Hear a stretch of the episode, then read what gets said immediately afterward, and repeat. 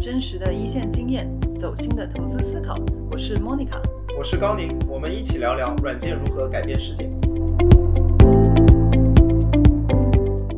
欢迎大家回到 Onboard，我是 Monica。这次我们讨论一个当下非常火热的话题 ——AIGC，也就是 AI 生成内容。近一年来，如果你对科技创业有所关注，就会发现这个领域陆续有很多创业公司，即使在资本的寒冬中，估值和商业上都取得了让人非常惊叹的进展。比如，开发了开源文字生成图片模型 Stable Diffusion 的 Stability AI，二零一九年成立，今年就融资一点一亿美元，晋升独角兽。自动生成文字内容的公司，比如 Copy AI、Jasper，都是成立不到两年时间就实现了数千万美金的收入。在国内也有很多创业公司加入了 AIGC 这个创业热潮，这不禁让人回想起五六年前那一波 AI 的热潮。技术和资本热度上似曾相识，但是商业和产品化上又会有哪些新的可能性？哪些值得思考的挑战呢？这次播客，我们就请来了硅谷的几位嘉宾，从 AI 研究员、投资人和创业者三个角度，一起来聊一聊这个话题。田渊栋老师，很多 AI 的小伙伴应该都熟悉了。作为 Meta，也就是原来 Facebook AI 研究院 FAIR 的资深研究员，他也是一路见证了 AI 强化学习、深度学习这几年的研究进展。最近也刚刚发表了一篇长文本生成的论文。蓝是少见的硅谷亚洲女性投资人，她是 Basisset Ventures 创始合伙人，投资了 Scale AI 在内的几十家 AI 公司。而蒋全从产品和设计转身创业，他所创立的 Monterey AI 入选了今年的 YC，将 AIGC 用于产品管理中。自我介绍环节，你也会听到几位嘉宾非常精彩的经历。另外特别的是，这次我们请来了一位客座的 Co-host Indigo 卢，他是微博早期创始团队成员。离开微博后转身投资，他的公众号 Indigo 的数字镜像有关于 AI、元宇宙、Web3 等话题非常深入的探讨。他的加入让我们对技术的讨论又多了一些未来感。也是非常感谢几位嘉宾在感恩节周末来一起讨论这个话题，有投资人的视角和判断，有创业者务实的思考和探索，更有技术人对技术的思辨和畅想，发散的非常有意思。话不多说。Enjoy，那要不先从这个 Indigo 开始吧。我们今天呃这一次 Co-host 可以给大家简单介绍一下你自己，然后等一下呢几位嘉宾也可以给大家简单介绍一下你们的经历，还有你们在 AIGC 领域所关注的一些东西。呃，我现在人在温哥华，对 Vancouver 这边。嗯，我应该是在二零零九年最早，相当于是我们总新浪里面孵化了新浪微博这样一个产品，我来自最早的相当于是 Co-founder 一样的这样一个团队，然后我们一口气就做做了大概六六六年左右的微博，然后就离开了，在。然后在应该是在离开之后，我自己也做过一个小基金吧，对，做过创投。当时呢，我们主要投的是中国大陆的一些偏消费和这种和互联网一些的案子。对，这个可能最有名的一个是我个人的投资，就是嗯，在李佳琦他们这个团队，对，背后的公司这一家，对，它是偏向于直播的嘛，社交和直播的，直播电商的。然后呢，之后我就在在在北美这边，然后呃，可能主要做的多的也是在做一些顾问工作和一些投资工作。嗯，可能刚才莫妮克介绍我，我写博客也是从去年才开始的。我觉得为了在学习这个新的科技和市场啊，因为也正在筹备一些想做二级市场投资的基金嘛，所以说我就把这边比较新兴的科技的行业，我都就是做科普的方式给对外输出。啊，我跟莫妮卡认识也是通过我自己的这个博客和他认识的。目前正在做 AI 的这个方向的一些文章，而且也也在做一类似的课程。因为我个人以前技术背景，程序员嘛。所以说，对这个东西我会比较感兴趣。今天也带着问题来了，对，待会儿可以和大家交流一下。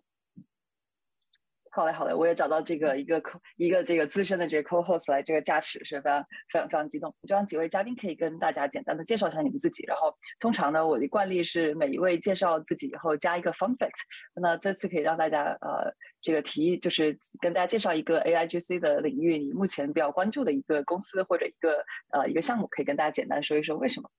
好，那要不我们就从这个呃袁东老师开始。嗯，好，对，呃，那个我首先第一个就是说我这边呢是做研究的，对吧？做那个比较一线的一些比较呃 cutting edge 的一个一个研究。呃，我们这边主要还是做那个强化学习和优化啊，还有一些那个深入学习的一些分析。对，那么 AIGC 呢是一个很有意思的领域，正好就是我们我这边有一篇有意思的文章，对吧？这篇文章可以生成比较有那个长的连贯的呃，就是故事。对，那么这个呢，其实是一个，就是也不是说是说是重金压注了，只是说是一个就是偶得知的这样一个一一篇文章啊，但确实效果还确实不错的。那这这在这往再往最后呢，可能再往下，可能还会再往下做一些。对，那么这篇文章主要做的动作呢，就是说是因为现在大部分火呢是那个基于 image 的，对吧？就是你可以呃生成大量的非常真实的照片啊，就是根据那个词可以用词来生成图啊，这些图的质量都非常高啊啊。那我们这篇我现在制作的这篇呢，其实呃已经投出去，而且已经中了，是中了那个今年那个 ENYP 啊，在那个中东会开会去开会啊，我可能不会去嗯，然后我这么一做回去。那么这篇呢，其实主要是解决另外一个问题，就是怎么样生成长文本。啊，就是说啊，一现在就就算有 GPT 三这样很大的模型啊，那个 OpenAI 这个模型，你用生成长文本也会产生不连贯的问题啊。就是说啊，你可能生成了一大段，那么长是非常长，但是它写着写着就会歪掉啊。前面一段可能在写的是啊，比如说写的是什么啊，动物世界呢，写到写到就后面就变成了啊，变成了什么孤胆求生啊这种啊，就是这种不连贯的啊这样的一个故事。那么怎么样让这故事变得连贯啊，能变得就是就是跟就是小说啊一样，就是有前后是有一个相对来说比较。连贯的一个情节和和角色啊，这是这篇文章解决的问题啊。那么呃，我们这篇文章呢，呃，在设计一个系统叫 RE 三。那么这个系统呢是那个呃，通过呃一些 prompt engineering 的呃这样一些技术啊，能够啊生成比较啊前后一致连贯的长文本。啊，是这样的一个一个一个一个一篇文章。那么在这篇文章里面呢，我这边主要是就是发挥就是我作为业余小说家的一个啊一些一些啊一些一些那个一些直觉和经验啊，就是人类写小说跟机器生成文本其实是不一样的思路啊。如果如果那个使用那个那个人类写小说的一些啊思路呢，啊其实确实可以让啊机器生成文本的啊思路呢啊那个做出来的东西呢会更好一点。田老师可以跟大家简单提一提你自己比较关注的一个呃 A I G C 领域的这个公司或者项目。啊，那就是说，既然我们这边做的是就是 consistent 的这个 long text generation，对，那肯定还是会啊再继续关注，就是文本的生成能不能更长啊，能不能更更一致啊？对，主要是这些。那么就是说，然后能不能比如说结合我们自己的强化学习的那个方向，这个强项啊，主要是这样的一个一个方向。那么当然了，就是说怎么把它和图像结合起来，也是一个重要的一个关注点啊。对，好呀。我发现这个不愧是这个 researcher 做自我介绍，这个 researcher 内容比自比自己的这个经历介绍这个更就更重要。但是呃，我想说应该是呃，田老师应该是在在 Meta 很多年的时间了吧？是对啊，对对对啊，那我忘了忘了这个自我介绍这个具体内容了。我可能一讲 research 就愿意讲比较长。对我在 Meta 已经八年啊，快八年了吧？嗯，对，好呀。对，然后一一五年一五年一月份啊入职，然后到现在差不多快八年的时间啊，一直是在做那个研究，嗯。好的，那可以说也是上一波和这一波的 AI 都都见证了。等一下我们正好可以结合历史聊一聊。好，那这个那要不蓝可以跟大家介绍一下这个。呃，好，大家好，呃，我我简单介绍一下，我是在中国出生，然后来美国读博士，啊，我是读的这个脑科学。读完博士以后，啊，我就去做了一个 startup，然后呃，startup 退出以后去呃麦肯锡纽约，呃呃，主要是在纽约，在上海做了一年。去呃做这个 management consulting，啊后来呢比较荣幸的呃很早期的加入 Dropbox，啊是那边比较早期的员工呃来到硅谷，然后当时是投资并购部门负责投资并购的。啊我们收购了很多很多的公司，嗯二零一六年二零一七年的时候我就离开 Dropbox，然后去创办了 Basis Ventures，我们是一个早期的基金啊主要是集中在呃投。种子和呃 A 轮的这个公司，我们其实主要 focus 在 AI 和 automation，所以近大概四五年之内投了四十个到五十个，每一基金大概投二十五个公司，所以两基金可能是大概五十个左右啊，这个呃 core core company 啊，大概是这样啊。我 based at San Francisco，嗯，最近其实有很多从中国来的这个啊创业者想在这边啊想这个啊创业。欢迎大家，呃呃，一起来交流。呃，fun fact，啊，我刚才听那个 Truen 说是他以前在 Scale，我其实是 Scale 最早的一个投资人之一。两千一六年投了他最早的一轮，当时估值是十五个 million。啊，那个时候他 Scale 应该是最早的一个 AI native 的一个一个公司。那他上一轮的公估值可能呃，上一轮工资可能是呃 eight point three billion。所以这个呃，就最早的一个 AI 投资吧。那就这样，谢谢。哇，这这个这个太这个太重磅了！而且我看到好像 Skill 最近也是推出了一个呃 AI 这这个做 generative AI 的一个工具吧？是。好嘞啊，对这个很多公司都会呃，因为这个这些 model 最近都做出来呃 integration 都很容易。其实像 GTP three 它很很好几年前就做出来，只是没有一直啊，全部都开放。所以最近开放了以后，很多公司都去呃跟它 integrate，然后做很多不同的东西。啊，这个串的还是很有意思，我我们可以呃继续聊吧。呃，Skill 其实一八年带 Alex 他的那个 CEO founder 呃来来中国，一八年对，当时我们去参观 TikTok，然后当时比较震撼，因为他那个 TikTok 的这个 algorithm 比较厉害。嗯嗯，哎，正好这个我们可以正好这次又可以从不同的角度来聊一聊了。好，那这个那春 K 春 K 来聊一聊。哎哈，大家好，刚刚听了特别激动。这边我 Scale Scale 之前的一个网站上拦的照片都一直就很大，就在那个 Investor Page 那边啊。然后袁东老师我也是经常在 Twitter 上面啊和 LinkedIn 上面看到他分享了一些啊特别好的 insight，所以非常激动在这里啊。啊，大家好，我是蒋纯，也可以叫我寸寸啊。目前是 Montre AI 的一个 co-founder 啊。我们公司主要帮软件公司团队啊自动分类和标注这个用户反馈啊，然后在你写技术文档、产品文档的时候关联出来，生成一个初步的一个啊产品文档啊。需求完就以完成以后呢，自动再帮你自动生成与提出需求的用户交流的一个个性化文本，完成这样一个从收集用户反馈到执行再到沟通的一个流程啊。我四年前从大学呃大学毕业以后，一直在自动驾驶，然后 data 和 ML 这块领域做产品和产品设计。啊，也是很有幸经历了高速成长公司，比如说 Uber、Scale AI。啊，创业之前呢，在一家叫做 Unfold 的一个大型地理数据处理公司做 Head of Product。啊，去公司去年被 Foursquare 收购。啊，所以三三个月前我就按耐不住了，就开始和我的 Co-founder 也开始做 Montreal AI。啊，刚从 YC 毕业，刚完成了一轮种子轮，也可以说是刚踏上这个征程。啊，特别期待和大家交流。嗯，Fun Fact。AIGC 最喜欢的一个公司，现在这好的公司实在是太多了啊！我觉得除了我自己的公司之外，强推一家我好朋友的公司叫做呃 Artio，A R T S I O 啊，我觉得它特别神奇的点就是特别。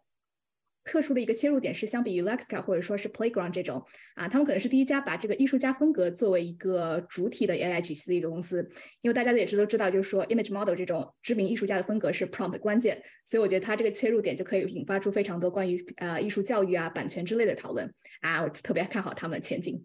嗯，就这样。好嘞，我觉得第一个话题，我们先从先回顾一下历史啊，因为几位也都是在这个 AI 这个这个领域有挺啊也挺长的这个这个时间。我们来看，其实，在如果大家记得的话，其实可能一五一六年啊，就是这个 Computer Vision 就计算机视觉呃为代表的这个 AI 也其实火过一波。但所以现在我们看到，包括呃现在很多像这个呃 Midjourney 啊、Stability 啊，其实也都是在这个这个我们也看到是在视觉方向。所以也请请几位这个回顾一下历史啊，就是在就是这一波我们看到这个。呃，这个这个呃，generative AI 的这一块浪潮，跟那之前我们的这个看到这个 AI 的这个浪潮有什么不一样的这个地方？我想可以先请这个呃，这个这个田老师来聊一聊，就从技术的这个角度啊，就现在我们看到的这个呃，generative AI，到了技术上跟之前就是它是做了哪些准备，使得这个 generative AI 现在能够成为一个呃大家可以商用的一个一个技术，而跟上一波这个 AI 相比啊，就是您所在这个技术还有研究的这个领域，大家可能现在关注的呃关注的点会有什么不一样？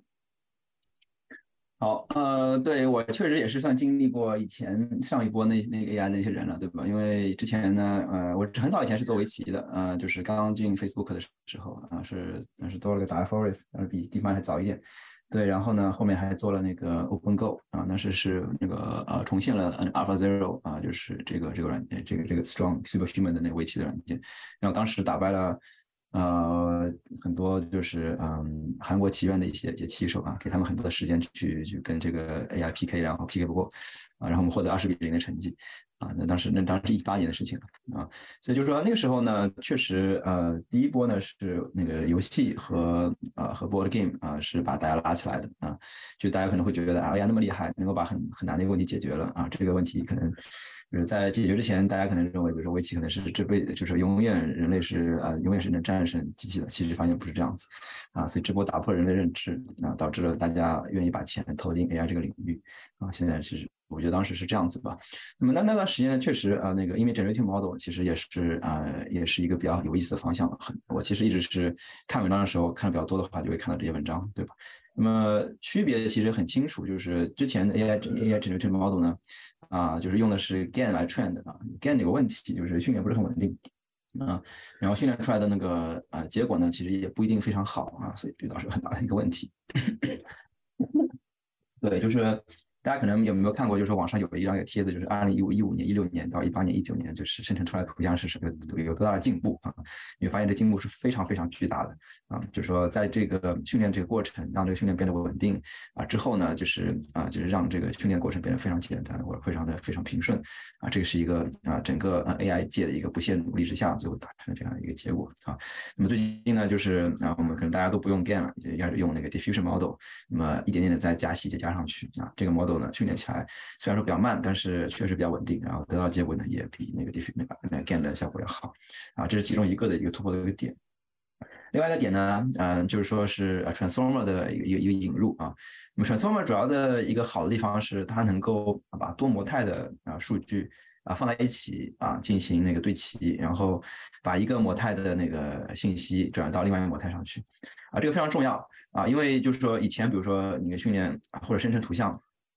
那么有些时候，一种是叫做无条件生成，叫 unconditional 啊那个 generation。那么就是说我是给它一个随机数种子，它生成一个图像。那么生成出来不可控制啊，你并不想要它生成什么，就是并不知道它生成出来什么东西啊。所以这个是很大的问题啊。但这这个虽然说可以用了，但是啊，它还没有做到商业化。因为商业化呢，其实很多时候是需要指定啊生成的是什么样的图像，能够在什么地方应用啊。啊，这是一个 controllable 这个 capability 呢啊，以前的矛盾呢其实是比较有有限的。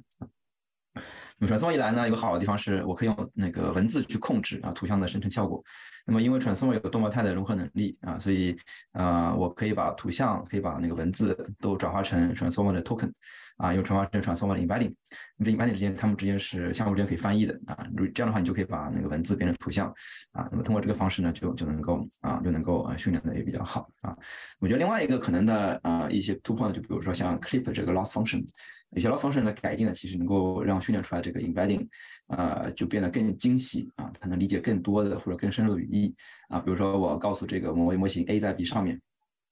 啊，很多的模型可能不能理解这个语义，但是有些模型可以理解这个语义。那么用这个语义就可以很好的控制这个啊这个图片啊。那么通过这些嗯比较大比较好的这样的一个进步呢，最终啊能得到一个啊比较好的或者说受控制的一个啊那个是图像生成模型啊。这是为什么现在那么火的一个原因嘛啊。所以说就是现在能火，就是要得益于就是近十年来啊大家的不懈努力，把这个图像生成的效果一点点在往上推，一点点往上推进啊，最后达到这样的效果啊，应该是这样子。嗯嗯，哦，非常感谢，我觉得对钱老师的这个这个综述做非常好。刚才其实您提到像这个呃对抗式网络、这 game transformer 这些，如果不是很了解的同学，我会把这个大概的解释放在我们这 show notes 里面，以后以后大家可以看。那正好从投资的这个角度，蓝也是一直在做这 AI 领域投资，也可以跟大家分享一下你所看到的这个。这个这一波跟之前的这个不一样，有什么让呃让你觉得非常呃非常 exciting 的事情？因为我想一个问的比较直接，就是其实上一波那个热潮之后，我会发现当时很多其实真正做这个 computer vision 做 AI 的公司，其实我们后来看到成功的其实并不是很多。那这次会会有什么相同和不同的地方？嗯，我觉得 AI 的 hype 大概每每每四五年就有一波，所以其实对对，几十年来总是有这个 AI 的 hype。我当时。呃，成立 Base 赛的时候，一七年当时也有一个比较火热的一波，现在又是一波。我觉得这次和上次最近的一次主要的不同，呃，当时从技术上那个呃袁总讲的挺呃很很很好，呃，从商业上来讲，主要就是看这个 technical technical 是不是 good enough，因为每次就是呃近几十年来的 struggle 就是你和 human level 的这个 accuracy 和这个 performance 相比，你到底是呃有多接近或者多好？其实这一波出来的这些，嗯。就是技术上来讲就已经呃就已经非常非常好了，所以大家非非常呃就是很很这个惊讶这些结果有这么好，呃，这样的话呢，其实有很多的这个呃 use case，呃举几个例子，呃以前的这些。其实大的公司都是被这这些 incumbents 呃是是呃独占的，比如说 Apple，比如说 Microsoft、Amazon，这些都不是一些 AI native platform，他们都是呃解决一些比较 basic 这个呃大家的问题的。那进一波的这些呃因为技术非常好了，所以这些新的 use case 会出来，会有一波新的这个 AI native platform。我觉得这个是呃我最呃我最激动的一点吧。那这些的呃 use case 这些新的公司，我觉得大概分成呃两种，一种是基于在这些呃，最好的 generative model 基于这些像 OpenAI 这 model 上建的一些公司，比如说，嗯，现在我们看见 Copy AI、Jasper，啊，其实有很多很多公司，现在出来我们自己投的，呃，有这个 OpenAI，有 Viscom，有 Fast AI，有很多的都在基于这些 model 上建立一些公司。还有一波，其实现在大家说的不是很多的，是一些解决呃非常复杂问题的工业问题的，比如说呃，我们投了一些公司叫 Thomas Walling，就是呃焊接机器人呀，比如说这个呃，即使是这个自动驾驶的这个机呃呃汽车呀，还有一些呃。就是呃，建筑机器人呀，就 construction robot，这些其实是非常非常难的一些问题。这些 model 不是呃，只能解决非常非常少的呃一些这个呃呃问题的呃 呃呃问题的这个公司，就这个公司会起来，只是这个时间的问题。所以我觉得两方面我都是啊比较看好，就看呃什么样的 time horizon。近几年我觉得是这些小的 use case 会会被 figure out。那啊五到十年，我觉得很这些 automation AI。很多很多公司会有一波非常非常多的 AI AI native 呃公司会出来。嗯，哎，这个我其实也我我这个其实也多问一句啊，就是我正好其实，在一五一六年那会儿，我正好也是在我正好是在一家非常早期的 AI 创业公司，然后也是以一开始也是 computer vision 相关的。我印象特别深刻的就是，当时我记得我们刚开始做的时候是这个，当时是 Facebook 啊，现在是 Meta 的这个 Open Post 刚刚出来，然后那个时候就是。呃，那时候我们觉得啊，我们做的这个，我们做这个 model 又比这个 Face 这个 Facebook 当时做的又快，而且又能够 run on edge，然后就各种都很好。但是很快的发现，可能过了几个月，对吧？所有人都掌握了这个，所有人都掌握了这个技术。后来什么这种抠图啊，这种这种这种识别啊，都变一下子就变得非常的这个普遍了。所以就像呃蓝刚才说的，后来好像就是。然后后来好像没有哪个公司说基于这个 computer vision 可以做出了一个呃就比较好的公司。那我们会看到现在好像很多公司都在拼自己的啊，我的 model 怎就是我们的 model 就是 fine tune 的怎么样？那那等到技术最终都被 commoditize 了以后，那我那这次谁能够真正的这个赚到钱？这个能够赚到钱，这个 business model 会跟之前有什么不一样吗？呃，我觉得这是 good question。呃，现在就很明显的有大概其实呃三波公司，一波就是专门做 model，其实像 OpenAI，像呃。像这个呃呃呃，就是还有一些大公司啊，其实现在都做都做自己的 model。他哦，他们有很多很多的基金，像 Microsoft 已经投了一个 billion，现在投更多。呃，这样的话，它其实你 train 这 model 是要有很多的这个钱，很多 resource 要 train 这 model 的。我觉得呃。Winner 还是会 concentrate on 有最多基金的这些公司，因为 train model 是非常非常贵的。那第二，呃播的这些公司其实就建在我刚才说建在这些 model 用他们 model 去找这些场景的，呃，这些公司能够找到非常 specific use cases，然后去 monetize 这些公司，你跑得最快的，其实是可以呃赚很多钱，其实可以赢的，因为做 model 公司它不会有那么多时间去做这些 use case。啊，那第三波呢？其实很多时候都用不上这些 model，因为这些呃这些公司他们必须得建自己的新的 model，是非常非常 specific vertical。比如说焊接机器人这个这个这个东西。就是你有很多的，就是呃，这个实在太难做了。你要自己做一个机器人，呃，现在很多 model 是用不上的，呃，你要自己要做自己 model，也也会去 leverage off the shelf。这个东西我觉得其实如果能做出来，就基本上是一个 hundred billion dollar 公司。我觉得这三波啊，我我个人都非常看好。就看呃作为投资来投资人投资人来讲，我每个赛道都会去都会去看，都会去投。嗯，好的。哎，那正好讲到这个，那讲到这个新的这个这个这个呃方向呢，肯定要问问这个创业者了。这个呃，蒋春可以跟大家聊一聊，为什么你当时会呃选这个方向来去创业，然后也可以给大家简单介绍一下，个你们的这个呃校技术站未来对这个商业化是怎样的一个计划啊？嗯，这个是我每天每天睡不让我睡不着的问题啊。对，我们就是 perfectly fit into 蓝刚才说的这个第二波的公司。然后啊，就我个人经验来讲的话，我大概五年前就是那个 AI 上一波 hype 的时候啊，刚毕业嘛，然后当时就选了加入自动驾驶这一块的方向啊。然后当时我记得我的 manager 说，就跟我说说，哎，你有计算机和设计背景，那应该利用这个优势去把最复杂的技术抽象和简单化，并且就是创立啊人和用户与这个技术之间的一个 trust 啊。然后我觉得我的职业方向就一直在。他当时给我说的这句话的方向上走，啊，然后做 Montre AI 也是机缘巧合，因为大概在四年前的时候啊，我在 Uber 的时候就非常痛苦，呃，收集用户反馈和这个写产品文档，然后再跟用户反馈的这几个就有用好多好多个不同的 tool 啊，然后从我的角度来看的话，它不仅仅丢失的是一个沟通的成本和一个时间成本，更是丢失了这个 highly valuable。数据，所以啊，当想到这个 Montre ID 呃 Montre AI idea 的时候啊，我就跟我的 co-founder 说，我说 like if we can't find a place to connect like the feedback to specs and then inform the feedback with specs and vice versa 啊，这会是一个不光是能够给现在的这个产品经理或者说产品团队，甚至说是 engineering manager 啊带来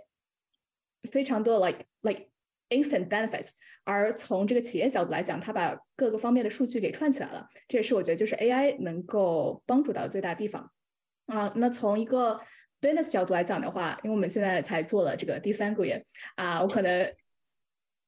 之前我一开始想的是，OK，那我们就做这样的一个 platform，收集这个 user feedback，and generate product specs，and and then going back to users，tell them like what we deliver，啊，这是非常好、非常清晰的思路啊，但是。啊，也是之前想要做，哎，我们要努力的去做这个 prompt engineering 啊，努力的去做这个 fine tuning 啊。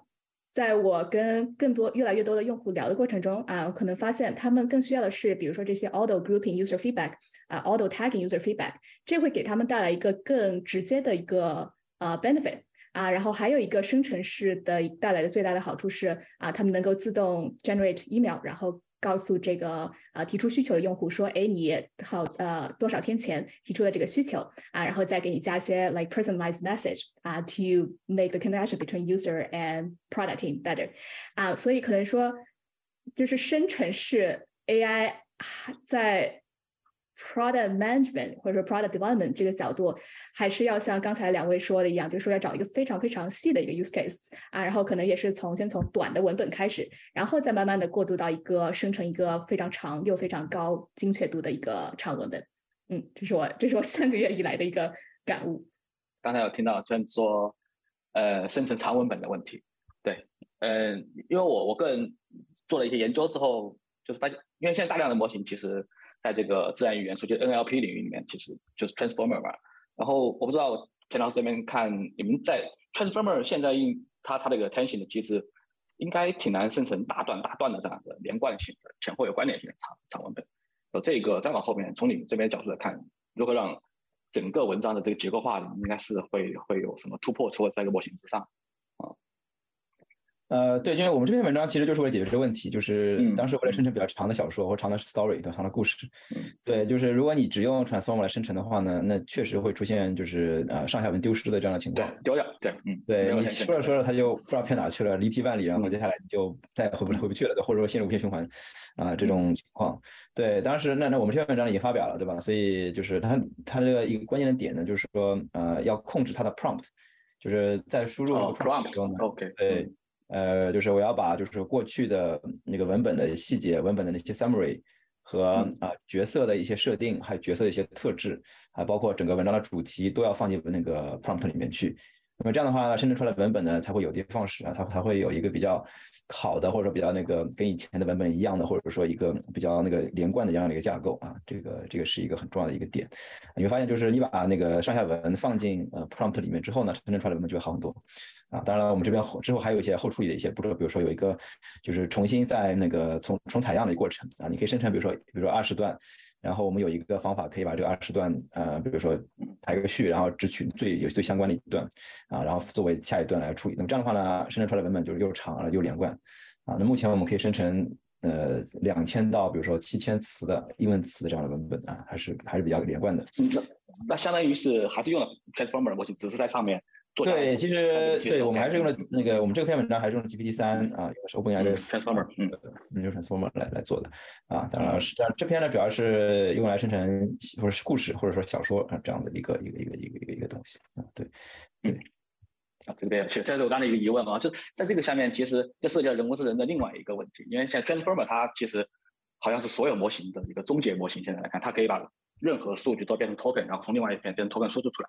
啊，应该可以图像、文字啊，其他的什么 DNA 啊，什么序列都可以。就有没有可能，嗯，这个 Transformer 会把更多的东西给统一了？然后呢，您前面讲到的，呃，在这个之上呢，在 Transformer 它实现不了强强结构的逻辑，是不是在这个逻辑，就像人模拟人类思维的这个逻辑之上，会有一种新的模型诞生？它会形形成这种模型来结合起来？这我这我我很我我个人随意思考的，我可以请教一下这个问题。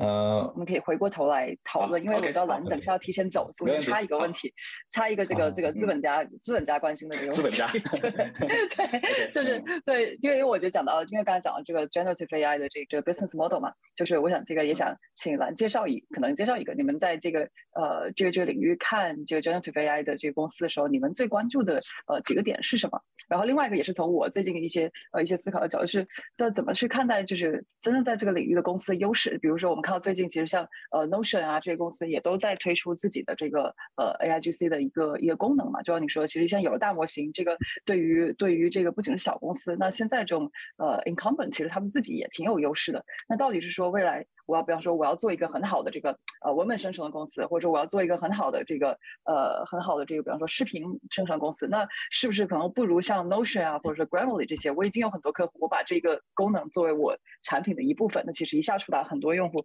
或者说比方抖音对吧？抖音来做一个这个自动生成这个这个这个呃视频的一个工具，是不是它的这个优，它这个渠道所谓渠道 distribution 的优势，会对于很多 startup 的这个呃未来的发展会是一个比较大的一个挑战？就我好奇从。这个这个投资和这个商业化的这个角度啊，来听听这个蓝的一个想法想法。啊，我觉得是个呃 great question。呃，我们其实看的时候关注两个两个点，第一个就是回到本源，看看你做的这个公司有没有真的去解决用户的问题。很多公司其实哦 model 很好，我们建一些东西，其实你看起来就是像一个玩具一样的，它它其实没有解决呃很很大的问题。如果能够能够 embed 到一个 workflow，能够解决真正的这个大家的痛点的话，这个 use case 让大家愿意付费，这个其实是我们看的呃，就是很多的一点。啊，举个例子，我们有个公司叫呃呃 Viscom AI，他们其实就是对于这个 product design，就是呃不是我们说的 digital design，就是 product design，你去 design shoes，design 呃 cars 这些东西，你在手你在这个呃它的它的这个呃呃。软件上画一个车，它就马上帮你涂色，马上就可以用这些 models，呃，可以变成一个之前要花很好几天、好几个礼拜的东西，呃，才能建成的一个一个 product。这个东西大家是愿意付钱的，所以呃，像这样的 use case，呃，我们其实是非常看重的。Similarly，呃，OpenArt 它其实，呃呃，有很多这个 use case，现在大家已经开始付费了。我现在因为他们还没有完全 out of stealth，所以先给他们保个密。呃，第二个呢是，呃，我们很注重一点就是 speed of iteration，就是你刚才说的。呃，这个 go to market 和这个呃呃，就是 incumbents，他们有的一个很好的呃，就是 advantage，就是他们有这些客户，有这些已有的客源，他们如果可以很快的把他们这个这个产品赚变得更好，那他们可就是理论上来讲，应该是呃会更快的去赚更多的钱。但是问题就是他们呃没有那么快，所以 startup 最最。呃，有效的一点之一就是他们速度非常快，所以我们看这些 founder 的时候，要看他们的 speed of iteration，他们能做多快，他们这个产品能够呃做得多好。所以呃，第一和第二呃，你要看的话，它其实是呃是相悖的。呃，incumbents 他们是有很多客户，有很多客源，有 existing go to market，有 distribution，但是他们就是不够快。所以这些新的技术出来，新的这些东西出来，他们就很难去呃很难去呃 integrate，不是最难的，就很难的是你怎么能够。建一个 product 是在已有的这个呃呃客户的这个 habit 之之之呃之中之中是让他们可以用上来的。这个是不是只是说你呃 integrate API 就可以做到的？你是要重新去想你的这个产品要做成什么样子。我觉得这个是 incumbent 才做的比较呃呃没有优势的一点。那反过来讲，这个 startup 虽然它没有这 distribution 没有这个呃客户，但是呢，它可能重新就像一张白纸上，你想画什么都可以。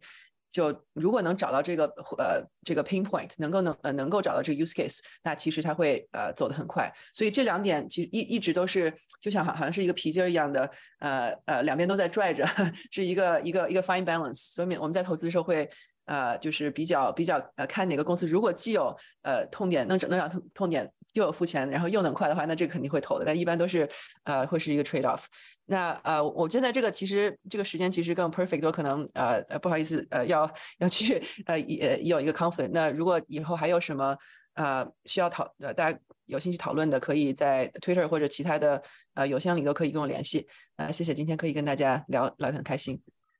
好嘞，我会把蓝的这个 Twitter 也放在呃，也放在这个 Show Notes 里边，大家可以在 Twitter 上跟他互动，有非常棒的这个 insight。那正好，其实我觉得刚才 Indigo 这个问题，其实我也想 follow up 一下。那我们再绕回来啊，就是刚才这个技术问题，因为我只是想畅想。嗯，其实 AI 的这个行业它是蛮涌现式的，它它突然会有一个新的一个模型，一个 model 会把之前的东西全部都，所以说大大幅的提高效率。所以所以说在这个里面创业，它就像大海里的颠波一样，它突然一下。你就可以永生而起啊，然后所以说我在问前面那个田老师这个问题，嗯，就现在 transfer 模型就是这样一个，就是万能模型，就是在它之后，我们想实现更强的逻辑啊，把这个逻辑给实现，人类的这种结构能力给实现了，那是不是意味着还会有更新的这种不一样的模型出现，来把这些模型给融合起来？嗯，对，我问的这个问题，嗯嗯，对，这个当然是终极问题，很好的问题，很好的问题。对，我觉得是这样，就是你们看到的都是涌现了，但是我们看到的呢，就不是涌现了，就是很多事情就是已经有苗头了，对吧？就是说你文章看的多了之后，你知道这个东西会出来，会有效果，当然预见到效果特别好，对吧？比如说你说 Stable Diffusion 是你们看到的，好像突然冒出来一个东西，其实不是。就比如说，就算今年年初，比如说那个 Delta E，对吧？Delta E V2，去年 Delta E，Delta E 其实已经挺惊艳了。就比如说它能生成出来，比如说一个那个啊，一个那个那个牛油果的椅子，对吧？这种感觉上非常漂亮。对，那个时候已经有，就那个时候呢，其实它的它的这个它没有做到场景生成，做到物体生成啊，有物体生成出来不错，但场景上来说还不是特别好，对吧？但是今年来了 EV Two，对吧？然后我们这边有那个 Make 啊 Make a Scene，Make a Video。对吧？有很多的那种版本的，就是东西已经出来了之后呢，那才会有 Stable Diffusion，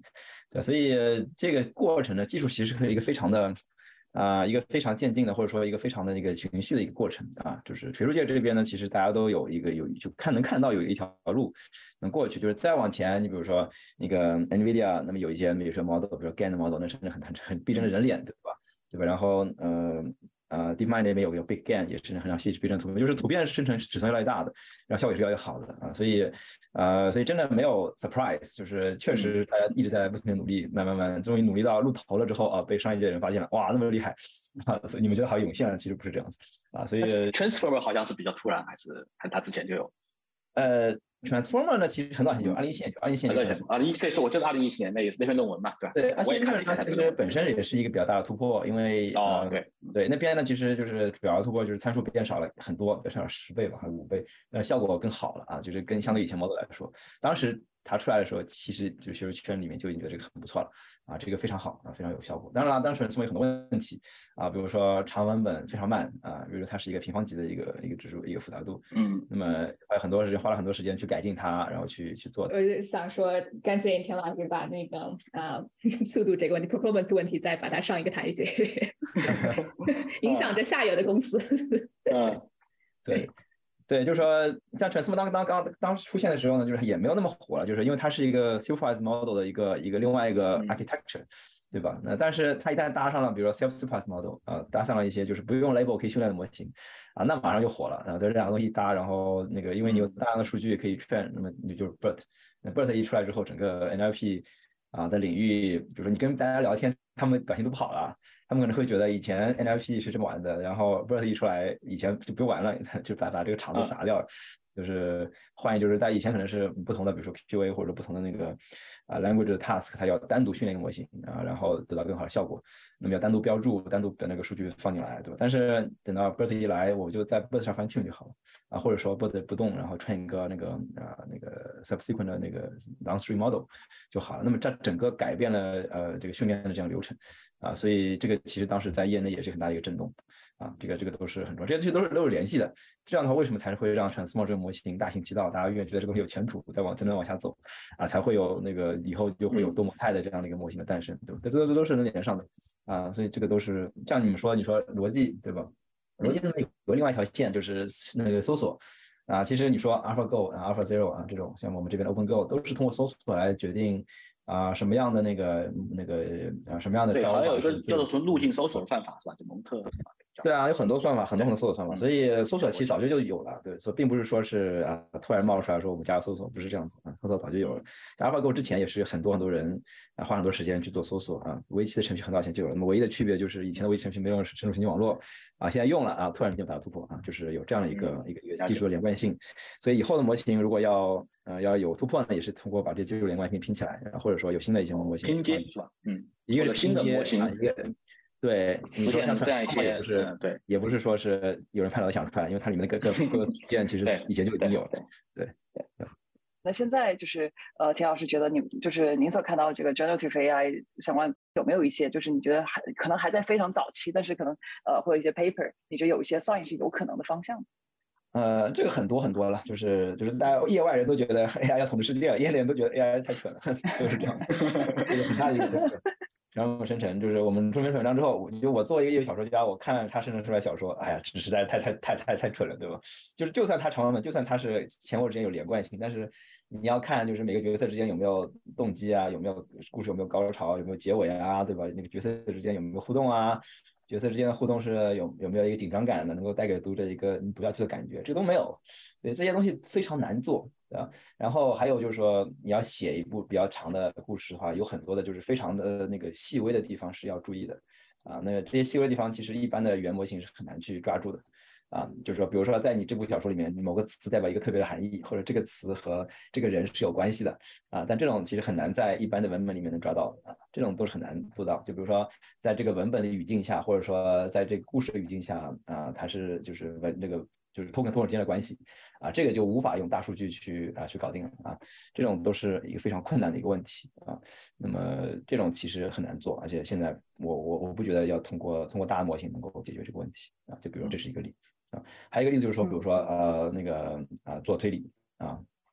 做那种那个数学上的推理啊什么，现在确实有很多那个 Math for AI 的啊或者 AI for Math 这样的一些一些工作啊，但他们能解决的就是说，比如说解决一些已有的啊一些一些数学问题，比如说奥林匹克竞赛的一些问题，这些问题已经有答案了，而且知道就是大家知道就是通过已有的一些啊数学的一些定理能够推导出来最终的那个答案，对吧？那么，那么其实就拼的就是速度效率啊，怎么样？但是大数学家不是这么做，大数学家做数学问题的时候呢，很多时候是啊，他会为了解决这个数学问题，那自己在甚自己在搞一套数学工具啊，或者说有一个基本的一个思想或者思路去做。那么这也是就是基于问题本身有什么样的啊一些特别的一些结构，他要自己发现啊，并用这个结构去更好的搜索这个问题。那么这个都是啊空白啊，这个都非常难做。那现在没有什么办法可以做这个。想问一下，什么？你们呃，你你们是基于什么样的这个模型？然后你们在 fine tune 过程中，呃，发现了哪一些比较比较 challenging 的地方？嗯嗯嗯嗯，对，就是创业公司就非常难，因为你你的最终目的还是要赚钱啊。然后对于这个技术，下一轮技术什么时候出来，你永远是一个未知数。但是你要有又要有一定的预测，比如说，呃，如果就如果我知道 GPT four 会包含哪一些新的更新的话，我可能有一些现在在做工作就不会去做啊。我们现在，哎，等一下，刚刚一个问题是，呃，对，还有一个就是我在，比如说在融资的时候，因为当时突然之间这个生成式 AI 就很火嘛，就是在我看来也是有点火的非常突然啊。然后在融资的时候就会很多人就问，哎，你这个用 generative 那 AI 用在哪里啊？然后就会一遍又一遍解释说，啊，我们对吧？这个 GPT-3 上面的 generative AI 只用在帮你生成一个个性化的啊文本，用来和你的用户来沟通啊。那可能我们其他的，我们还有一个功能是这个 detect like similarity 啊，就是查找这个文本相关度啊、相似度啊，来减少这个企业内啊非常多的 depend 呃非常多的 like interconnection dependency 啊，在最初产品开发的时候没有被发现这个问题啊。那这个我们当时是在这个 Birth 上面做的啊，所以我觉得就生成生成式 AI。呃，火是一个好事情。这样子的话，大家所有创业者都在找这个商业化的方向啊。但是你真正开始 fine tune，真正开始啊 prompt engineering 的时候啊，因为由于比如说在写产品文档，你真的没法用户 enter，然后给他出来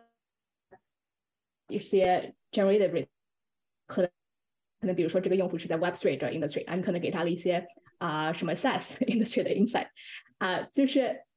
这个即使是一个比较好的一个 prompt engineering，比较好的一个 fine tune 啊，出来的一个呃 model，还是要和你用户的 interaction 要息息相关的。就是 inter 用户需要给一个非常非常详细的说，我这个公司在做某一样产品，这个产品是在某一个领域，这个领域有多少用户在用，啊，这个领域是有多少的潜在用户啊，然后这个呃这个 feature 我到时也要做什么，这个 feature 有多少人来做啊，就是到后来你会有一种。啊，本末倒置的感觉，就是如果用户给了那么多的 input，我为什么还要帮你来 generate，对吧？用户直接可以就去写了，啊，这也是我发现就比较好玩的一个一个部分。这个现在很多用 AI 生成文本的这个这个公司，还是基于这个 prompt 嘛，就这个提示词。那会说你发现要 fine tune 到你想要的那个效果，其实你的提示词要非常的这个具体，可能都不是提示词了，是一个提示段落的一个一一个问题了。所以其实那对于很多呃这个创作者艺术家来说，其实不是每个人的语言文字表达都可以那么的这个这个精确的。所以我就好奇从这个技术的这个角度来说，它是我们接下来就是我好奇就是我们现在看到哪些公司在这个方面或者哪些研究在这个方面啊有可能。会有一些有一些突破。对，抛向田老师，我跟你说一下，抛向实用主义，先先让他 先让他解释一下这个技术层面。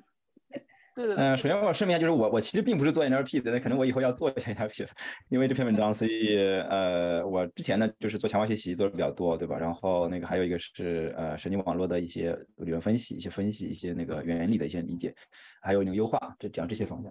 对对，我觉得就是确实是一点问题，就是那个你要生成你想要的东西非常难，对吧？我看网上有很多的 Stable Diffusion 的咒语，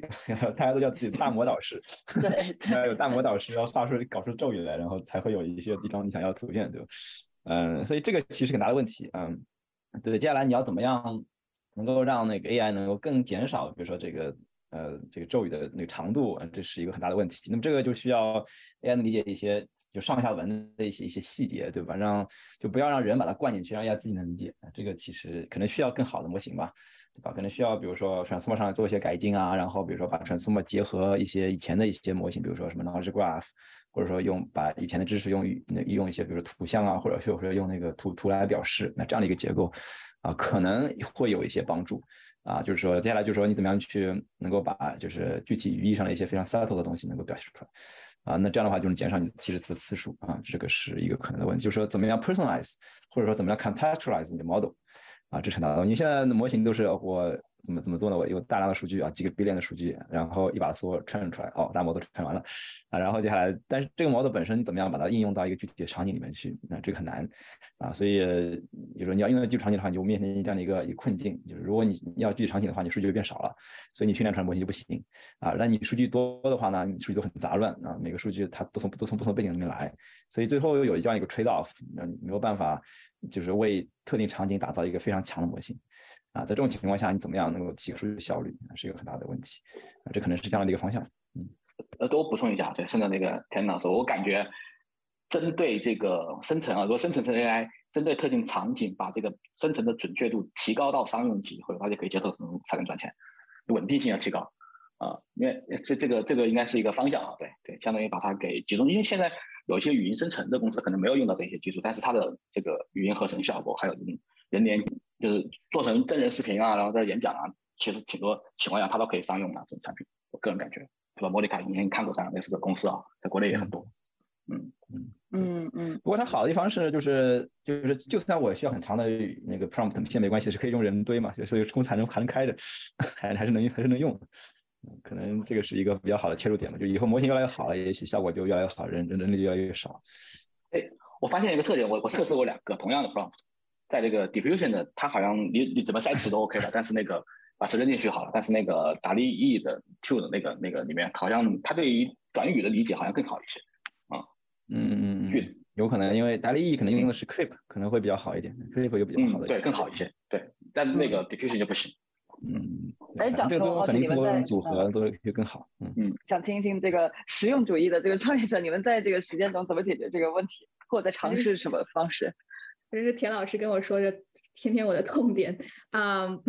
就像我，就就像我刚才一开始说的，就是创业公司难就难在你没有办法有那么多的钱，那么多的时间去创造一个非常强的 model 啊。我们现在也会再做一些，比如说基于 knowledge graph 啊，可能再加上 prompt engineering，再加上 fine tuning 这样子的一个 model 过来啊，然后争取把这个生成的一个 product spec 来越来越精确。啊，但是同时，对吧？他又是我要赚钱，我要去卖这个产品啊，所以可能更多的是从就是产品方向的一个曲线救国。比如说，发现 A A I text 对于你这个生成的个性化文本啊非常好啊，那这个个性化成本可以提高你和客户的一个沟通的效果啊。那我们可能就是在这个阶段就会更 focus 在那一块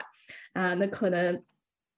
怎样提高这个生成的长文本的精确性？一个是从我们自己想的角度，就是说比这种呃做这种 knowledge graph，做这种啊 fine tune 啊，还有一方面就是实时关实时关注学术动态，实时想着看着如果 GPT four 出来之后啊，有哪些情况可能是马上就解决了的，有一些情况我们是可以等一一两个月啊，就可以有一个比较新的一个解决方案的，也就是也就是摸着摸着石头过河。从从创业这个角度，大家其实真的是最怕就是起了个大早，赶了个晚集。比方说，你可能原来在这 computer vision 上做了很多这个调优，对吧？然后突然一天这个神经网络出现了，反而能够和后来者居上。我觉得另外有一个呃，这个商业层面的这个这个讨论啊，呃，如果大家还记得的话，比如说这个很很多年多年以前有一家叫 Prisma 的公司，它就是可以生成你这个就是你给它照片，然后可以，然后它就把它变成这油画效果，这应该是上一波这个这个 AI 浪潮。那当时就是。就是很快，但很快，我大家会发现这个这个这个公司也就也融了很多钱，然后也有很多用户，但大家很多也就不 active 了。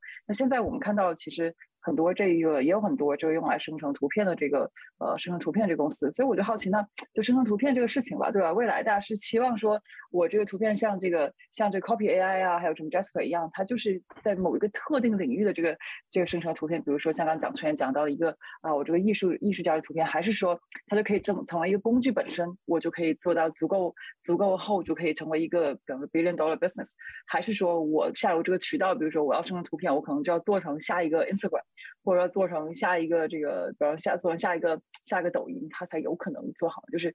这个这个用用真的是 AI 来生来呃作为一个工具，这个事情本身在哪一些领域我们看到也是可以做的比较啊比较深，哪些领域可能就是比较容易有这个呃渠道上的一些一些劣势。然后这个听大家的想法，要不蒋春聊一聊？因为你可能也跟你那位朋友这个聊到过。对对对，我那个朋友叫啊何琛，他也是一个连续创业者。其实我身边也有很多做这种 generative AI，但是他们都是做这些面向创作者啊的一些 art generation。啊，市面上这一类的 retention 都非常的差，就是因为生成式它的本身就是一次性的效果，对不对？啊，然后很多时候也是停留在一个玩具的一个层面。啊，那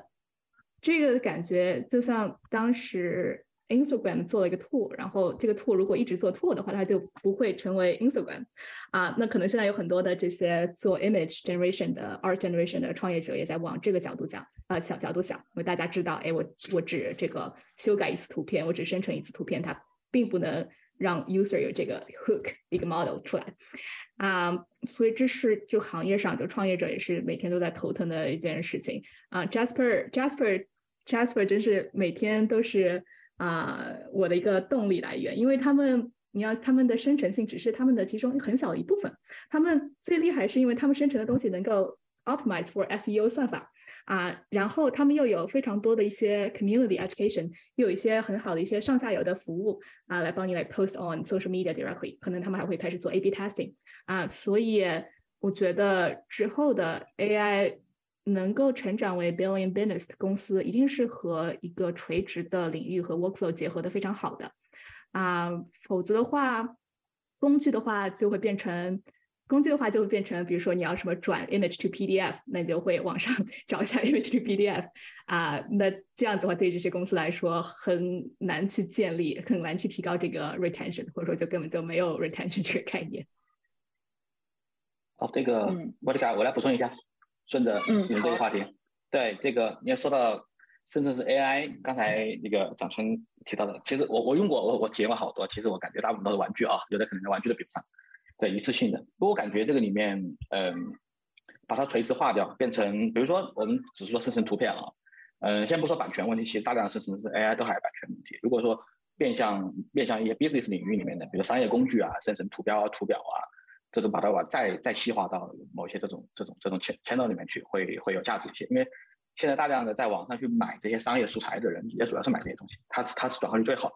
除了这个去那个 Get Image 买买摄影照片之外，然后剩下全部都是买图标了，买图标了。所以这一块应该是，如果小公司进去应该很快。那，只要你解决版权问题就好了。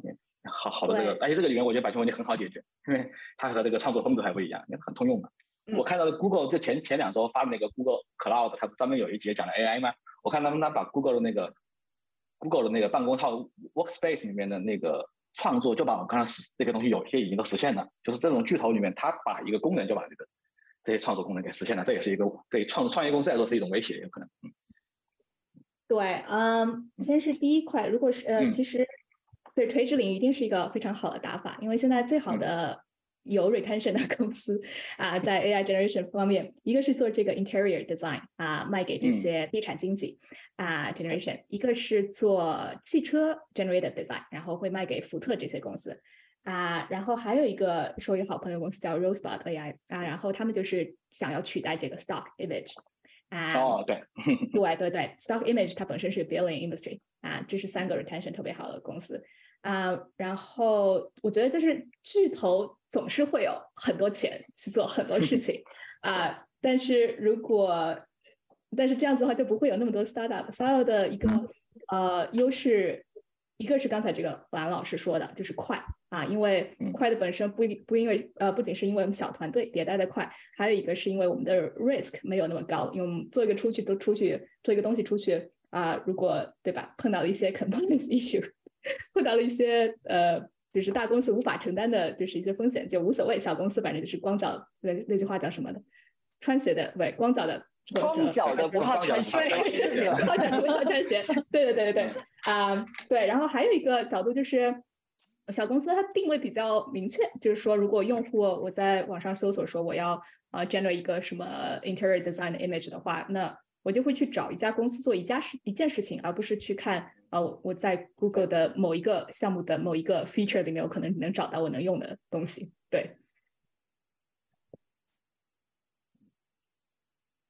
呃，这个的确的确是，哎，其实讲到讲到这个大公司小公司的问题啊，就不得不，我觉得不得不讲到这个跟也跟钱有关，就是因为刚才我我们提到就是呃。这个很多这个大模型，现在要么就是大公司来做，要么就是这些像 OpenAI 啊或者 Stability 呃这一些融了很多钱的公司来做。那就是我，但其实我看了一下他们这个 pricing，比如说 OpenAI 这个 pricing，其实你想 call 一次这个 API，其实还是挺贵的。就一方面，真正做这大模型的人很贵。如果说我这个，如果说我这个公司就是我要用他们的 API。来去来来去作为我主要这个 business model 的话，就是几年前的这个 AI 讨论中，其实也有人提到过，就是到底这 AI 这 cost，其实现在来说还是还是不便宜的。所以就我就会好奇，就是说这个从 cost 这个角度，那未来它会怎样去一个演进？比方说从我觉得这里面有两个角度啊，就是比方一个从商业化的角度是说，那那是不是也都会有大部分的这个 cost 都会都会交给这些提供大模型的这公司嘛？那另外角度就是说，哎，那是不是从技术上是不是有些优化？比如说，是不是我们会逐渐的把呃计算的一些东西是不是越来越移到这个 edge 上？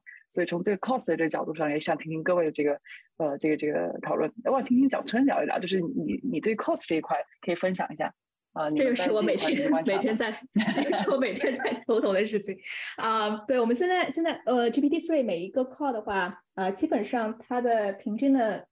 cost 在 six cents，就是六六分啊美元。嗯啊，所以我们的就是 pricing 也其实挺。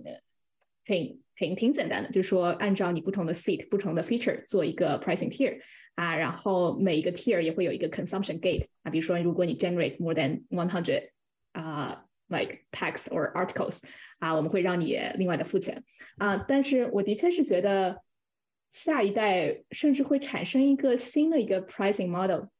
比如说你看 Zapier 啊，他们或者说是 Post Hoc 啊，Post Hoc 的话它。它是一个做一个 product analytics tool，它是一个 open source，它非常的受这个开发者欢迎啊。它其中一大部分原因就是它是纯粹的一个 consumption based，就说你用多少付多少啊。所以我觉得有可能在这种情况下，呃，下一代 tool 它可能就是一个纯 consumption based。我花了多少钱，我呃我给你提供这服务，我从 API 那边花了多少钱啊？那我在上面乘一个 multiplier，我就 charge 你多少钱啊？这样子的话，就会就会让整个行业的一个 pricing 也越来越透明。但这的确就是我自己每天就是瞎想啊，所以最后来后来啊，这之后这个 pricing 该怎么演变？然后这些 foundation model 它的 change pricing 会对我们这些创业公司会有什么影响啊？也是其实仔细想想还是蛮担心的一个事情。那因为我投资比较关注像这种呃开源啊，还有这个数据库这些的方向，因为很多数据库的原因，它虽然说是这个开源给你，但真正能够把这个开源的一个产品用好的公司其实比较少的。就虽然说这个 stability 主要是开源出来，但真的能够用好它，其实还是哪怕从人员上。啊，还是有不少这个这个成本的。这个呃，我好奇这个这个田老师，如果从技术角度，或者您也可以分享，就是现在我们有哪一些方向，就是可以去把这个 cost 这个事情给降低的？我们现在还有哪些挑战？啊，降低的话，那其实有很多，比如说最近我好像清华那边有一个有一个新的 model，说可以把 stable diffusion 的那个 step 变变变短，对吧？叫 DPM solver，对，好像是。比如说你，比如说你本来要五十次那个 iteration，现在变成了比如说三十次或二十次，对吧？这种这是一种可能的一种变短的一个方式。比如说你把那个 model 的 cost 降低。啊，你比如说，嗯，你比如说，你比如我们要 serving OPT，OPT 是我们自己的那个一个一个一个 open source model，对，OpenD one seventy five B。你在 serving 这个 model 的时候呢，你比如说你可能需要八块卡或者更多的卡，八八块 A 一百，你每次 call 这个 model 就花很多的钱去 serve 它。但如果这个 model，比如说我们可以搞成更小的，给老师那个那个啊，比如说十六位或者八位的啊，但是效果还是还差不多。啊，那这样的话呢，我们每次 serve model 或者每次 call 这 model 的时候，我这个代价降低，对吧？我可能用更便宜的 GPU，或者说用更少的 GPU，然后就可以做到这个 model。对，这样的话呢，你 cost 会降低，那么你可能对大家也会有帮助。这这个我相信一定会慢慢发生的，就可能甚至到最后，比如说几年之后，大家每个人自己有个 in house GPU 三，或者说就是能存在自己的电脑里面，自己靠这个不用靠那个啊，就是 OpenAI 的服务，这都是有可能的。如果是这样的话，那其实对于对于这个 gp three 啊，或者对于 OpenAI 这些要想要靠这个 API 这个赚钱的公司来说，这会是个挺大的挑战。呃，如果你是开源吧，你 model 是开源，你的提供 API，那也也许后也也许会有不少公司对吧？我就提供更便宜的这个啊，更便宜的这个这个 fine tune 过的 API，那最后变得一个非常的呃很同质化的一个一一个事情。那最终的这个这个这个赢家，也许就还是要看这个非常垂直领域的这个这这个玩家了。我其实其实挺挺同意这一点的，我觉得 training 是非常重要，因为有很多的那个就是 small corners you need to cut，对吧？就是说你如果要把一个东西打通了，有很多很多小地方，这些地方可能每个地方都不是需要太强的技术，但是都需要人或者花时间去把这个东西做出来，然后把整个过程能做完，对吧？所以我觉得这是一个可能的一个一个一个一个思路。就比如说举个例子，就是说，也许我们接下来的任务是我们有没有一个有没有一笔钱能花在上面，我们可以搞用 AI 做一个 movie 出来，比如说 AI 做一个那个电影啊，或者说全就全部都是 AI 做的啊，或者说就是尽少的那个人工，对吧？这种工作室这种模式，那么这样的话呢，就是说我并不 care 我具体的哪个哪个技术是谁提供，我们就是把这个东西做出来，所以这种都是啊，这个可能是一种新的一个方案，对吧？这种我觉得这个可能会更好，因为。比如我自己在写小说的时候，我会觉得，哎呀，我这个工具非常不方便啊。也许我自己想写一点小的东西，能够提高自己的效率。但这种很多很多小的地方，你没有那么多时间去写。那这个其实很大的一个需求。如果有一个公司能够把这些小需求都做了，然后提供个 end-to-end 的一个解决方案的话，啊，那是一个非常好的，而且这个互认度很高啊，很难一下子能能够追上的。如果你只给大家提供 API 的话，就像大家刚才说的那个，很容易就被追上。啊，今天你提供一个，明天随便新 paper 又提供一个，所以最后对对对，没办法赚钱。对，我补充一下，呃，我觉得还有一个角度，他们这些大的模型公司会开始做的事情是，就有一点类似于 ML Ops，因为之前在 Uber 或者 Scale AI 时候都是做这种，就是 like help developers to evaluate model performance。啊，那就在我们自己开发过程中也是，就 GPT 其实它也有很多不同的版本嘛。那我可能会知道 a Curry 这个版本我们可以用在啊某一个领域，或者说我们在 try different prompt engineering 时候又会有一个呃 A/B testing，或者说有一个 benchmark 一个 flow 啊，这些都是我们自己现在就是自己 code 出来的啊。但是觉得如果有一个啊 platform 啊，或者说这些 foundation model 啊，可以给你。告诉你说，哎，你如果是用在这个领域，你应该尝试一下我们这个什么基点零、基点三点二点八版本啊。如果你在尝试另一个方面，你可以用这两个版本，这两个版本有什么呃 pros and cons 啊？他们各自 cost 是多少？这是一个，也就是比较比较 handy 的一个方向。嗯，对，有点是吧？但是这个就是要也要想一些东西能不能被取代，就是也许下版本这样的问题都解决了，这个都是一些比较大的一些一些问题，就是可能需要一些具体的技术知识，知道哪些。目前的那些知识是会被呃会被取代，有些知识很难被取代，啊，也是这样子。我补充一下，可能对于很多大公司巨头来说，他们都期望用一个通用的模型来解决所有问题。最后问一个这个比较 ending 也比较 open 的这个 question，在 Indigo 这个这个这个课堂上面，你 show 了一个这个就 Gartner AI 的这个 high cycle，对对对对对对，这个 generative AI 呢其实是准备在顶点，那其实也就意味着好像离离这个破裂不是很这个这个不远的一个地方。从这个呃从你们的这个角度，你们觉得就是如果说就是你们觉得现在哪一些是关于这 generative AI，哪一些是你觉得这个 overhyped 这个这个 overestimated 的，而哪一些可能你觉得呃它是有真实这个对你们来说是真实的一个价值，或者说你觉得甚至有可能是被大家可能 underestimated 的一些啊一些东西，可以从你的角度来聊一聊。嗯，要不这个掌声可以来聊聊。嗯，我觉得现在 generated AI 给我的感觉就像几年前这个自动驾驶给我的感觉一样，大家都在说，然后这个 hype 其实很快就会过去了，然后真正沉淀下来就是大家继续做事情，对吧？啊针对 AI，可能我觉得那些真正垂垂直到什么给什么汽车做工业设计，给啊给一些呃什么那给一些做 interior design 这些非常非常明确的 use case，一定一定是会沉淀下来的啊。那其他的一些，比如说帮你 generate 啊 avatar，帮你 generate 其他的比较好玩的东西，那希望他们能够朝更多的，比如说什么 social media 这个发展，那可能就会诞生下一个 TikTok 或者诞诞生下一个 Instagram 啊。那些 other aspect，其实其实我个人也是就对 infra 这些，也是对 enterprise 这块比较比较热衷的，所以我觉得有很多。啊，很多面向于 enterprise 的这些 AI tools，比如说像 r e g i AI，比如说，比如说像我自己的公司，我们就是在，我们就不会再 overuse like generated AI，而是慢慢的、慢慢的看 AI 能够帮你真正的提高啊每一天的这个工作啊，这个是需要长期的去积累和踏踏实实干的啊。然后还有一个就是 ML infra，就我刚才说的这些，或者说 ML tools 啊，这些怎么在 model 不断更新的情况下，给开发者提高更好的 experience 啊，这是也是一块我觉得接下来会有很大成长空间的地方。嗯，这个其实也让我想到 NLP 很火了一段时间，后来发现很多所谓做自己 NLP 好像做的特别牛的公司，最后其实都没有起来，反而是我个人觉得在 NLP 做最好的一家公司，可能是一家叫公的，完全没有标榜自己说 NLP 的。对，但其实它本质是一个那个做 sales，呃，给大家提高这个 sales team 的这个 efficiency 的这个公司，因为。其实真的，其实 LP 只是在中间很很小的一个一个部分，核心还是这个 business 的 value。对，就是我大致同意吧。就是我觉得垂直的方向其实很重要。就是其实，在做研究的时候呢，我们也是慢慢开始觉得垂直其实很重要。因为呃，垂直呢能够做大项目啊，这个其实对公司来说也是挺好的一个一个事情。对，就是因为研究一般有两类了，一类人是做方法的，还有一类人是做做做项目的。对，做方法的人呢，可能会觉得有一个方法到处敲啊，有个锤子做好了之后到处去敲。啊，然后做 application 的人呢，就是我做垂直东西，我不管你什么锤子，把这东西做出来为止。啊，所以就是我觉得可能做那个 application 的，或者做那种垂直的方向呢，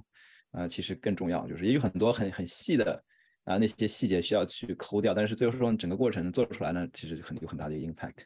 对，就是并不是说啊，我这个 model 很 fancy，这个 model 就我就就就用了。对，其实不是这样的，最终还是看具体问题具体分析，什么样的地方用什么样的最好的模型啊，那能够把问题解决了，这个是最重要的啊。这个比较务实的一个思路是比较好的啊。我觉得这个其实是比较重要的。那么基本上来说呢，我觉得接下来可能一个是怎么样 personalize 一个 model，对吧？一个拿来个 model 怎么 personalize？我觉得这个肯定挺有意思的一个问题啊。怎么样能够把它做小？怎么能够把它做到一个比较？呃，比较大的一个呃，那个就是一个一个非常 clear 的一个呃呃，就是同样的一个性能，但是能够让它在每家每户上啊都能够用上啊，因为其实 privacy 是很大的问题啊。其实他们当时呃有我们把这个我们的文章公布了之后呢，呃，在推特上其实有五百多个点赞。啊，有人就在问了，说他们什么就是每每个人心里面都有一个 mess up story，就是可能有一些不大想给大家知道的故事啊，想希望这个 AI 能够帮忙把这个故事写出来啊。那么但这种情况下你就没办法去 call GPT three，因为你 call 了之后你会觉得自己非常 embarrassing 啊。那这种情况下你怎么样能够让这个 model 最终能进入千家万户啊？能够啊把这个 personalization 的这个东西做好，呃，能够让大家能够在自己的那个手机上或者说自己的那个机器上能够用上这个模型，得到达到这个效果。啊，这个其实是一个很大的一个一个问题。如果有人能做到这一点的话，那可能，啊，大家愿意去用你的东西，啊，这也是一个很好的。补充问一下，再补充问一下，我看到其实那个 Facebook 最近也，包括 Google 也对应也推出了，呃，也在做很多这个 AI，然后来生成，不论是三 D 啊，还是这个呃一个视频，而不是一个一个简单的这个图片的这个研究。我好奇，田老师，你觉得在在这一块，现在因为我们现在看到可能这些视频都还比较的初期啊，一方面比较短，而且这个质量可能可能还远不如这些图片。就您觉得在要要做成这个三 D，要做成这个视频，跟我们现在相比，你觉得现在比较突破有有什么比较难的地方？其实还挺多很难的地方吧。我觉得，因为现在所谓那个 make a video，其实有很多照片，比如 interpolate，对吧？或者说做一些 interpolation，可以得到一些结果。但是你要再往前，就是几秒钟的视频你可以做，你几分钟的视频你没法做。几分钟视频你需要剧情了，你需要有一个故事，就是你需要知道这个这个？这个东西大致想说什么。包括分镜啊，包括有哪些角色，他们出现了多长时间，有什么表情啊，这个都是很大的问题。这个现在技术很难解决，嗯，现在技术只能说你拉一下，比如说天上有只鸟，让它飞一飞，然后地上有有个虫子，让它走一走，这这样的一个就是相当于基本 common sense 的呃一个一个视频。啊，比如说你带个超人斗篷，你让它飞一下，这种就是非常简单的。就是接下来你要把它拉长了，长到几分钟，那这个非常难。啊，这个其实是一个很大的一个一个问题，需要下一步下一个那个 milestone。对我我感觉现在 generative AI 实现不了长视频，短视频都很难。呃，也，就是说你要有剧情嘛，你要有逻辑，对，有逻辑有 consistency，有一个一致性，说甚至是一样的了，就跟小说故事生成其实是一样的问题。是他理解这个理解上下文的难，还是他从理解到生成这个生成的上下文？这个都很难吧。就是生成本身是一个问题，就是因为生成你要 consistency，对吧？然后理解又是一个更大的问题。对你现在你要是神经网络去理解，比如说啊一部电影它的妙的地方在哪里，或者一段短视频，那为什么能让你泪流满面？这个很难。嗯嗯，基本上是就是能做出来，基本上是呃基本上达到人的水平。所以这个又是基本上还要。再等二十年或者三十年以上，嗯，对，要再等一阵子嘛。就是你知道，就是我个人觉得是至少要对模型的那个啊工作方式，就是可解释性要有一些理解，这样的话才能做出来。因为现在肯定有瓶颈，就是说，呃，现在大家数据越来越多啊，那最后数据会用完的。我因为我也感觉到数据可能会用完，就是比如说 diffusion model，我把世界上所有的图片拿过来训练一下，然后我这模型非常的强大了，再怎么怎么把它再强大一点。大家不知道怎么做，有没有数据了？全世界就这么就这么图，对吧？就是这个肯定是一个很大的问题，就是因为毕竟没有那么多画家给你画图，所以这是一个。对，数据我觉得之后永远可能会撞上这这堵墙嘛，就是因为以前以为数据是无限的，确实数据当时是无限，但是现在数据越来越多，计算越来越强，数据就计算力可以很强，但是数据是不是撞上瓶颈不知道啊，这个是一个很大的问题。所以回过头来，这又是这个大公司的一个优势了。这个在数据的这个方面，或者说你自己成为一个闭环的一个优势，还是得最终还是得要自己能够产生。嗯，最重要像人类一样学习，我们不需要太多数据。所以说，我们现在对大脑研究不清楚，所以 AI 也搞不清楚，还还有一定差距。嗯，对，那个真的就需要从根上解决问题了。就是我们现在的那些模型，说实在的，也许都是在人类面前都是渣渣，就说说难听点是这样。对，就是人可能。真的数据量可能是只有十分之一或者百分之一，最后结果还是更好对，对，所以最终还是会可能会撞上这堵墙，这是一个另外一个墙啊。你现在现在大家可能还没看到，或者说看的比较少，因为大家可能会乐观的以为就是也许我们这个 AI 的进展会会会更快，因为之前的进展很快嘛，我们可以直接外推就好了。但是其实以前是因为有数据嘛，但等到数据到了到到饱和了之后就很难讲。光了之后怎么办？对，是不是说现在这个所谓的这个小小样本、小样本学习这些方式，它还是还是没有到那个质变，还只能解决一部分的这个这个问题？没有，现在还早，现在还早，小样本还早，小样本只是那实验室来玩玩的嘛，就是就可能比比 performance 可能高了，比如两三百分点哦，我成功了发文章了，但是真的有用吗？不一定有用。哎，Indigo，你觉得这个这个话题，你觉得最后你有什么补充吗？嗯，对你刚才问的就是这个 hype 的问题是吧？对我感觉 generative AI 的这个 hype，它预测的很对，刚好是很很快就到了。对，因为大量的都是玩具嘛，而且最后能够沉淀下来的，我估计还是我们前面讨论第一个垂直，而且非常垂直，它的市场我定位的找准。因为，嗯，就就好像现在我们用现有的这个，因为大家都做做应用嘛，我们用用现有这些模型和这些这些算法的这个极限性能，把一个东西做小，把训练集做小，然后呢，另外刚才田老师讲到的 private 就是。给 private 给给私人去做定制化的这种输出，给企业或者给私人给特定的，包括我前面举的例子，我用某些声音合成输出成产品，或者人像输出成的产品，那个是按照企业或者个人需求定制出来的形象，像这样的东西，它就比较容易商业化。就是说，因为我通过通这种 Open AI 和大的引擎训练出来，因为有隐私问题，你不可能有有有太多的影像可以用的，我必须得把它缩小范围来训练，或者把模型或者把数据量变小，然后专用去训练。这应该是在这一轮之后能够剩下来的一些产品，它能够走的方向，就是说一个是垂直化，第二个是私有化，然后第三个可能是在之后这个里面为这些模型去做。刚才其实那个蒋春也提到了，就做那个 ML 的 Ops，就是你为他服务的，提供这些工具集，帮他来来来来做这种私有化或者垂直化的工具集，应该是一个比较好的方向。然后再往后面就可能是等着下一轮的这个模型升级了。啊，有一个第四第四波，或者或者说怎么样子的，对对，等等着模型的进一步的就飞跃式进展。嗯嗯嗯，好嘞好嘞，我觉得我们今天讨论这个非常非非常充分，也非常感谢大家，我觉得非常不一样的这个视角。今天我们的核心就是跨越 hype，呃，聊的都是一些非常这个落地、非常实际的这种不论技术还是商业上的话题。那也非常感谢几位这个在 Thanksgiving 的这个周末的这个时间，然后希望下以后我们有更多这个关于 AIGC 的这个讨论，一起来关注这个呃这个领域的一些进展。嗯，好，谢谢各位今天时间。以上就是本次讨论的内容，也是有些意犹未尽。关于 AIGC 这个话题，可以讨论东西太多，因为时间关系，很多话题我们也只能浅尝辄止。不过这个行业发展太快了，我们也会保持持续关注。也希望大家在评论中跟我们分享你的思考，还有你希望讨论的其他话题和角度。最后也别忘了关注我们的公众号，未来我们也会将更多的思考和组织的直播在公众号中跟大家分享。感谢大家的收听。如果你喜欢我们 Podcast 的内容，欢迎你点赞并分享给可能感兴趣的朋友。有任何建议反馈，都可以在评论区留言，我们都会很认真的看的。如果你在用 Apple Podcast 收听，也希望你花几秒钟给我们打个五星好评，让更多人了解到我们。我们下次再见啦！